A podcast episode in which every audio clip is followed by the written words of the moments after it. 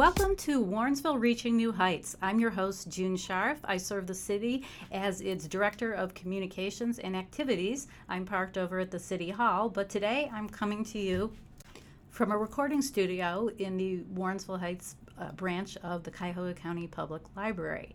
There's an outstanding studio here, and I'm so thrilled that we have it, and I am fully taking advantage of it.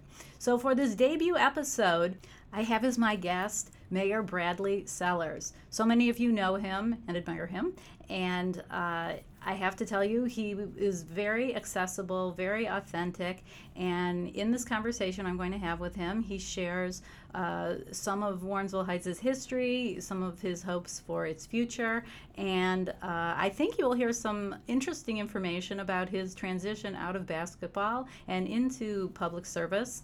Um, this is all new uh, material for most of you, I would I would imagine. So please enjoy this conversation with Mayor Bradley Sellers.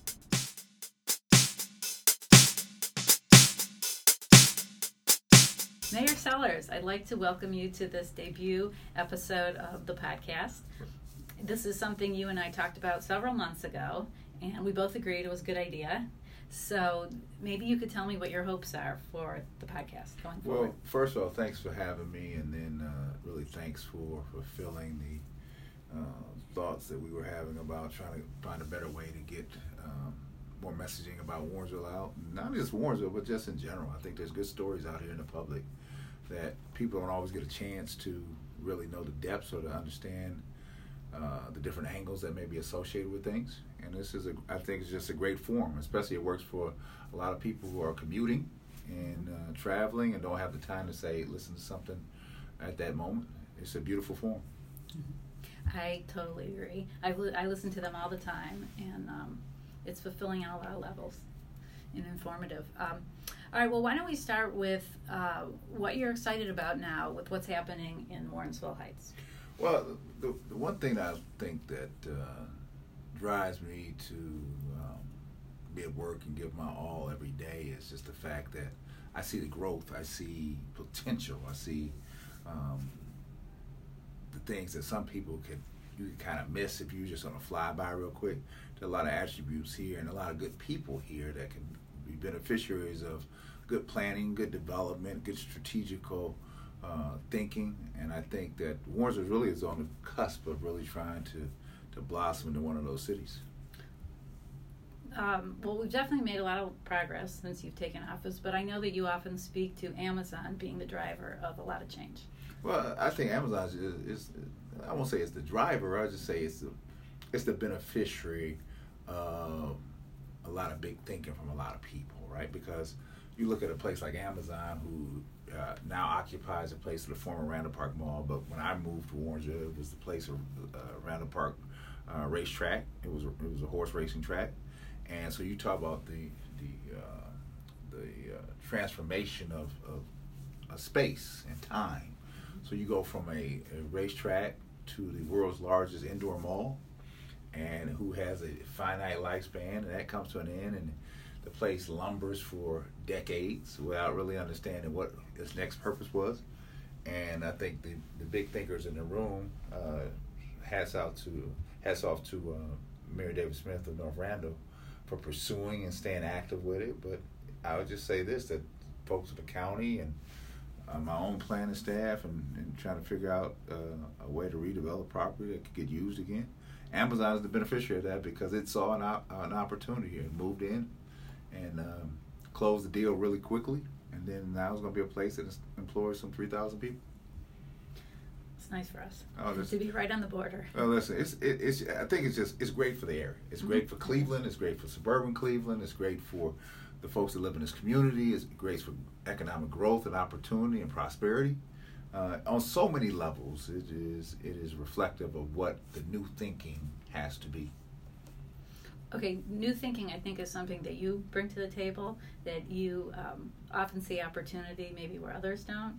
So can, can, you, uh, you know, you have this in your track record, but can you give an example of that, some of the developments? Well, here I, I, I can say this. I'm just a I'm just a guy. I'm just a guy from that grew up around here. Uh, you know, some people you talk to, some people I'm just a basketball player, right? But I'm And we're going to talk about that. But I'm just, I'm, just, I'm, that was something I did. It's not what I do. You know, I've always been a person that had um, ideas and dreams, and uh, I like to take things that people don't uh, hold in, in, in, in good value and say that okay, how can you do some things to make it uh, more attractive, more inspiring, more uh, uh, more best positioned to be a, a, a, a, jewel.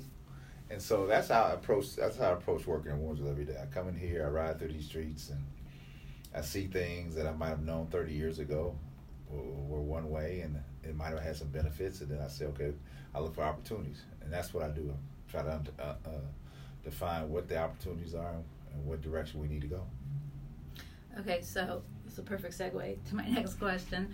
Uh, so, what is the best part about being the mayor, and what are the greatest, some of the greatest challenges? Well, here the the, the best part is that uh, you get to interact with a lot of people, right? And uh, I consider myself a person of, of, the people, and so I get to hear from them, and they they've known me in such a way. A lot of people have known me since I was younger, right? And so they don't have any fear about coming up to me and expressing their concerns or ideas or thoughts or compliments, uh, which makes it a lot easier for me because I don't have to break in here and earn your trust. You know, for for an older group, for new folks, yeah, I do, but.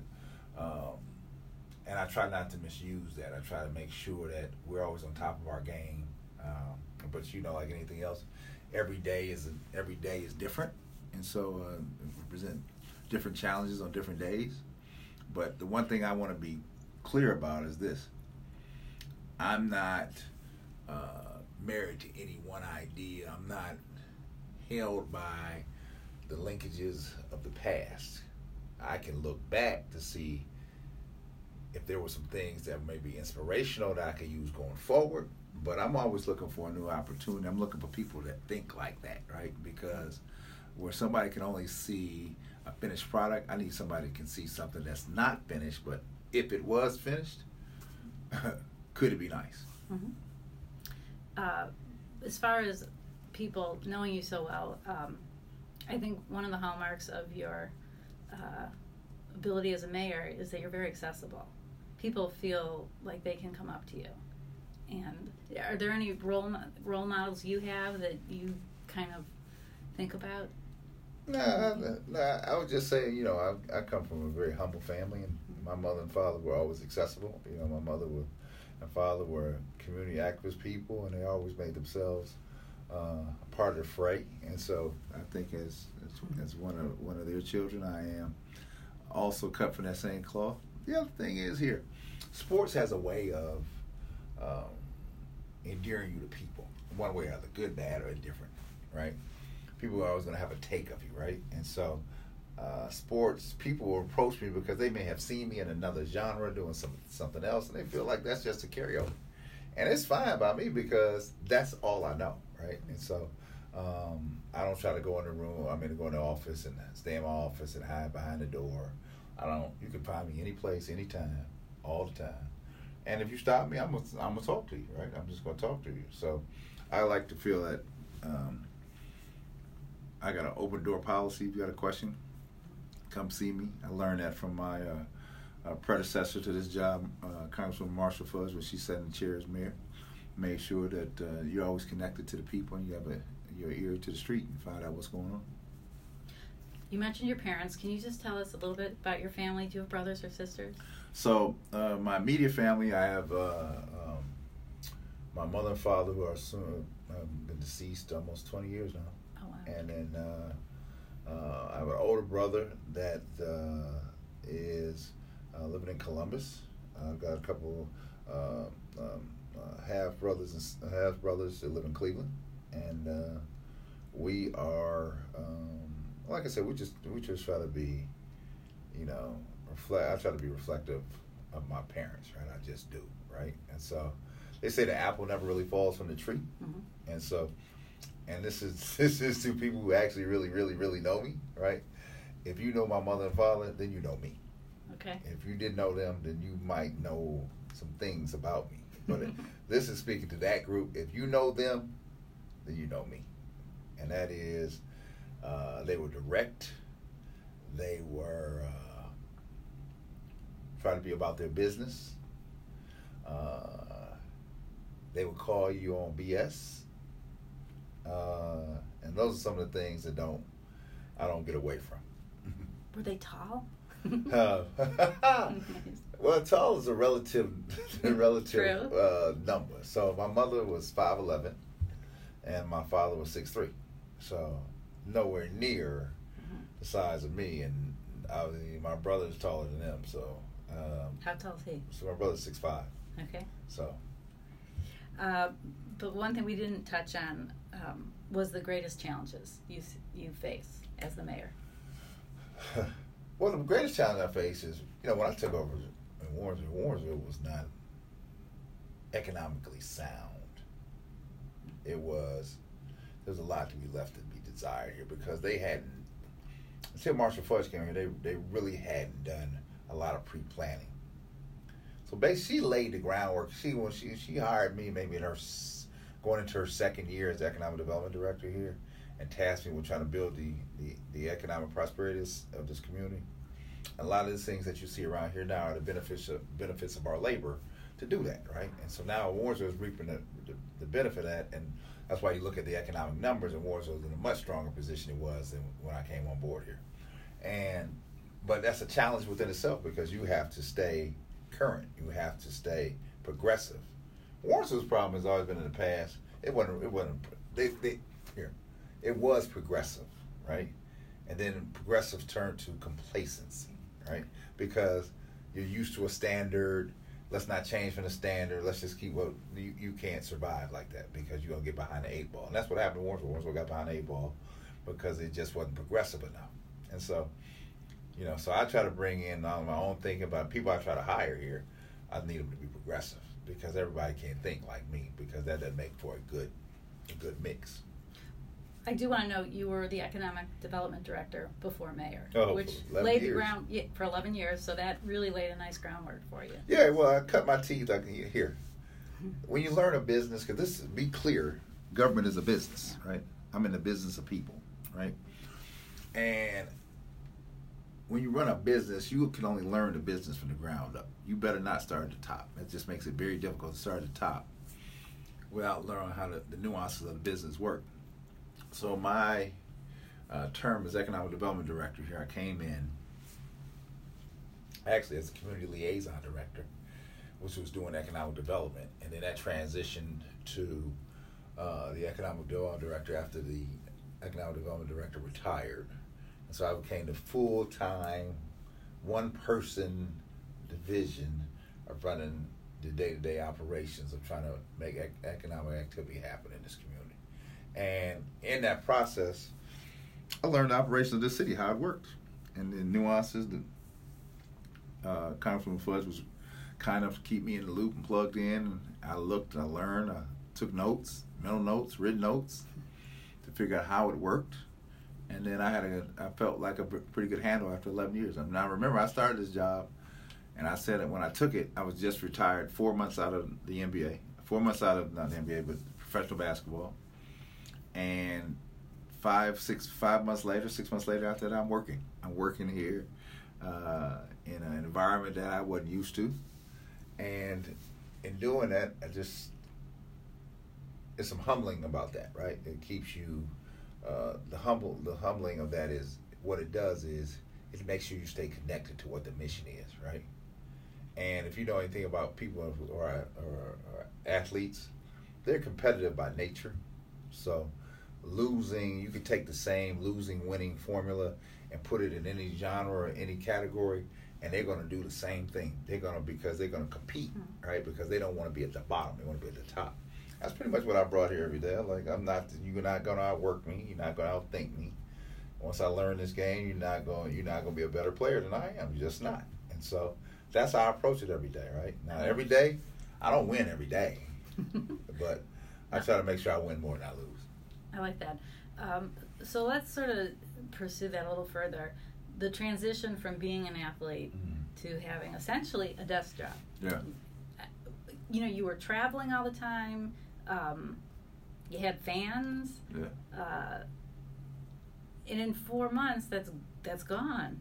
And so you mentally, I, you saw it coming probably. How how did you choose to stop playing? What what were the factors that weighed in on that? Well, that was simple. You, you know, you after miles and miles on your body, your body will tell you okay. when it's time, when you get close. What was your body telling you? So my knees? body was my was knees, back, you know, your abilities. You see when you, when you get long in the tooth, you'll find out. Even guys like LeBron James, and we'll find out. Jordan found out. Isiah Thomas, they all found out.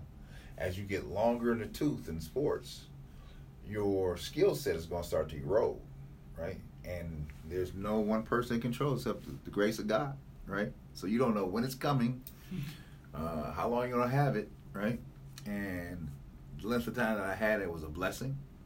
And as I saw it, I came to uh, uh, reconcile that it's coming to an end. It's closer to the end than the beginning.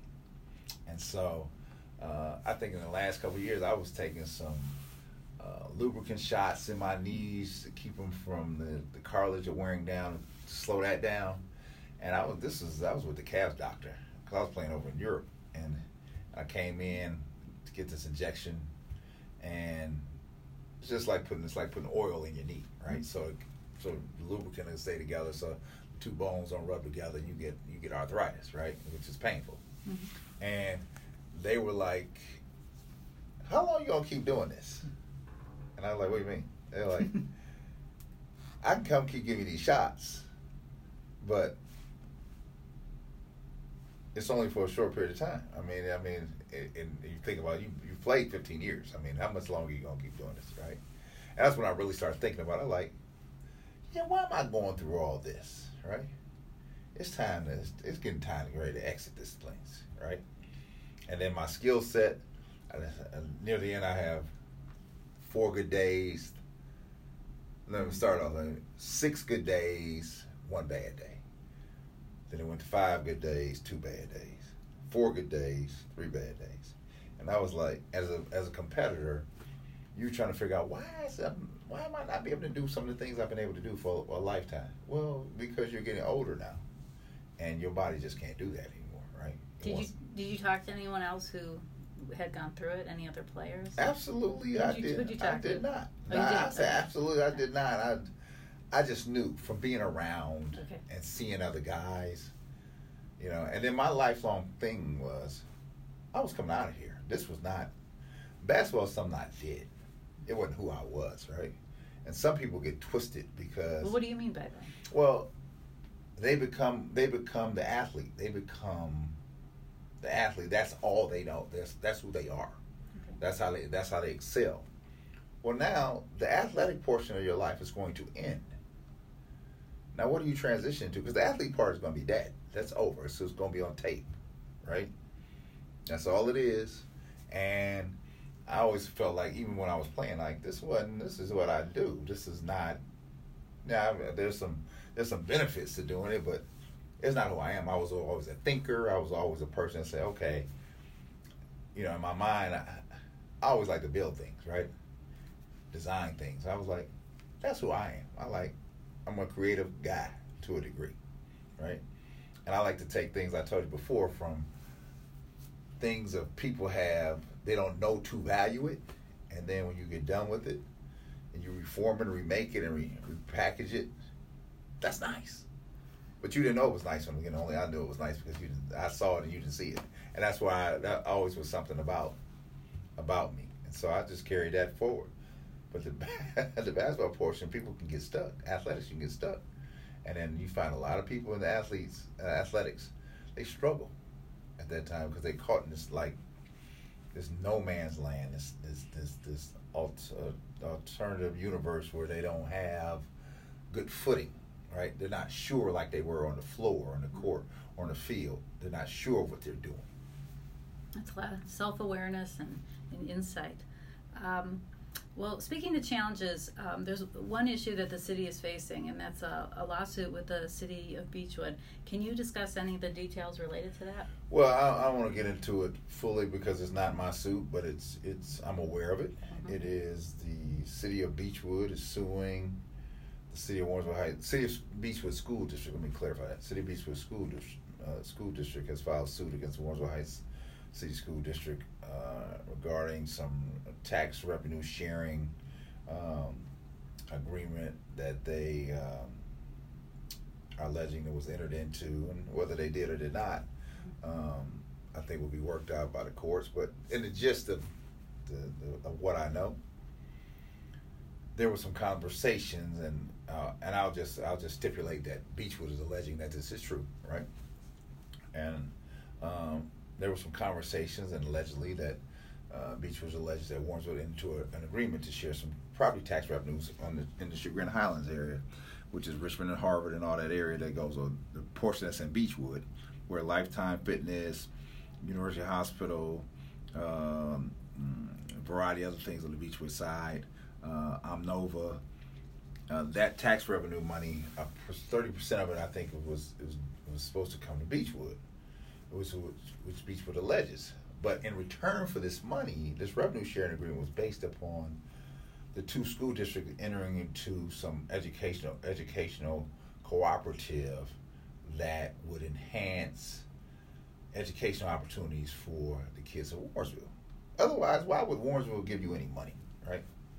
because it was no mandate to give you any money. The, the, school district, the land was always in Warrensville City School District land. So if you want some money, you're gonna have to give us some things, right?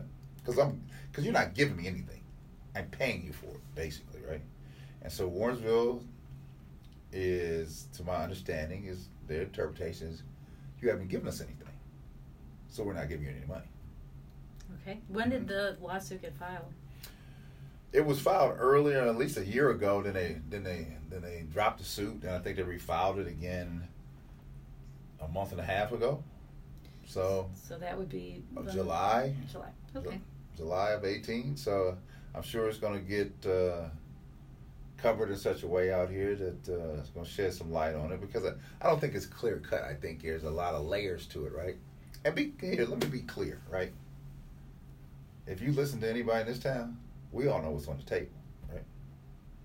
We everybody knows what's on the table. We know what's really at the root of this thing, right? What? So the root of this thing is you have a district that is an A district, mm-hmm. and Warrensville Heights now, which is a D district, right? And what are you going to do together that people are going to be comfortable with, right? That uh, is not going to cause a ruckus, right? And after you, if they, if, like I said, Beachwood is alleging that there's a, an agreement. So I and I'll say I'll stipulate that okay if, if it is, in this agreement should be laid out what the deliverables are, and if you show me a document that has no deliverables, I'm gonna bring you right back to that com- that comment I just made. Right? There's no deliverables here because people gotta get their heads around a couple things. Right? We're gonna find out how progressive people really are here. Right? That's what it is. Okay. Otherwise, why would we pay you? Okay, we will see how that unfolds. Um, so you kind of merge your lives as a, a, leader and a thinker with the athleticism by being a commentator for Channel 5. And those are late nights sometimes. And I just wondered, you know, how you find it rewarding or, you know, if it's just about the connection to basketball. Well, I, let me be clear. It started out, I'm here, I'm glad to be going into my it's my eighth or ninth season Cavs Radio. It's eighth or ninth. I mean, it's that's how long it's been. I want to say it's like I can't remember. It's my eighth or ninth campaign with them, right? And it started out um, just on a uh, as a quick two month, three month setup, ninety day setup when the old former announcer for the Cavaliers, Joe Tait, uh, Joe Tait took ill. I'm sorry, did I I misspoke when I said which channel is it for? Uh, so yeah, because I, I, I jumped onto something else. Hold on, because on uh, on Channel Five, I do TV commentary. Okay. I'm also at the same time uh, work do Cavs Radio Network, right? And it all spun off of the Cavs Radio Network thing. Okay. All right, so for eight or nine years, I've been doing Cavs Radio Network, and then from there, depending on when the Cavaliers have good seasons that they can be put on television, right? uh, Channel Five, since they had the, the, broadcast rights on ABC, would I would do some studio work with them, right? So both of those jobs really entail just my um, expertise in the in the analytical world of basketball, which is not a hard stretch at all, right? I, don't, No. I, don't have to, I don't have to stretch at all, right? It's not it's not it's not overly complicated as long as you know the material, know what's at stake, and then be able to put in. A, I try to put it into a format where people can consume it. Um, It's got to be fun, it's been fun, right? And but here it's also therapeutic. really. Oh, absolutely. Because when I started this job here, and those of you, if you could see me, you know, my hair is just about all gray, right? I don't consider myself an old person at all. Right? When I started this job here, it was all black. Right? Okay. So there's some, and I'm just being being funny. I mean, being uh, uh, uh, not to be funny, I'm being sincere about this thing. There's some stresses that come with this job. Yes, they are. Wake you up at two or three o'clock in the morning. You'll wake up out of the cold, like, oh, did we do this? Or? I'm just telling you, there's some stresses that come with this job. And you've uh, held it since 2012. Right. And Okay. so uh, the commentary really becomes a place of rest and relaxation for me because there's I can go into it and I'm in an environment that's that we're competing to be the best on the air, but it's a genre that I know. I know like the back of my hand, right? And um, we get to dialogue with people across the the the, the county, kind of across the country, because they'll call in from across the country, and people remember me from playing, and they'll talk to me just like that. And then you have other people remember me that call in and they'll say, "Mayor, how you doing? Everything going on? What's going on with Kevin Love?" And so people from Warrensville call in, and it just becomes a place of solace for me, right? And I can come in and do my thing, and then when we get done, get back, go home, sleep, get up, and go into work the next day. So it re-energizes me because you have to be re-energized in this job. Do you have any relationships with any of the Cavs players? Or Have you? I mean, they, uh, I mean, I, I get here, I get to know uh, a good percentage of them, right? Because, but I'm, you know, I'm in the booth, so it's different, and I'm not on the traveling squad where I travel with them every day, right? So I only get to know them from from a distance, right? And then through interactions and different events, and so someone may remember me from my days of playing. Um, but it's a, it's a, it's a good fit. It's a very good fit because. Um, I like the direction they're going. You talk about somebody talking about rebranding themselves, what they were, Mhm. to what they are now. I think they've done a masterful job with that. They really have. It's become one of the focal points of the, re, the rejuvenation of Cleveland. Okay, so do, I think everyone will want to know. Do you play basketball at all now? Do you ever just have a pickup game I. I I wouldn't pick up a ball to save my soul. I like uh, only every now and then will I do something, right? And so uh, I've got four daughters um, myself, um, two in college, two in high school. Um, the one, my oldest, is a senior, uh, uh, near graduation at Kent State. Uh, my other one is a sophomore at Thomas More College in Kentucky, which is the to the Division Three uh, women's basketball Final Four. I think three out of the last five years. Uh, so she's playing for them this year, and then I've got two in high school. One is committed to play basketball at uh, Purdue Fort Wayne on a basketball scholarship, and then I've got a young one that's a sophomore that uh, uh, is a pretty dynamic player, and so. Um, my basketball days are now regulated to coaching from the sideline. Do they listen to you? No. Only when things get tough, right? And so I'm, I'm there in more of a supporter role now.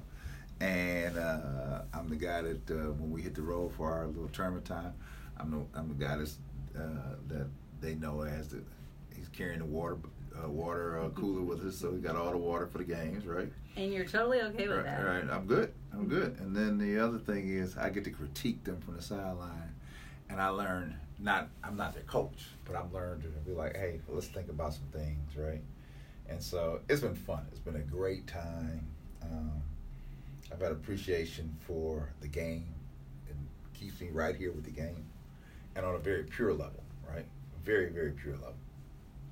Sounds good. Okay, this is my last question, and it's entirely self indulgent, but I have to ask it. I'm 5'2, and I'm fascinated with tall people. Okay. They just move through the world differently. So, uh, can you just say what it's? I mean, first of all, when did you hit seven feet? Was this in high school or college? Well, you, you went to Full Monty. The Full Monty is. yes, I uh, do. I uh, want it. I was in. Uh, the Full Monty would put me in the seventh grade at five ten. Eighth grade at six foot. Wow. At the beginning year of my freshman year in high school, I was six one. By the time that school year ended, my freshman year, I was six four. By the time my sophomore year started in September, which was three months later after school, out, after school out of June, I came back. I was six six.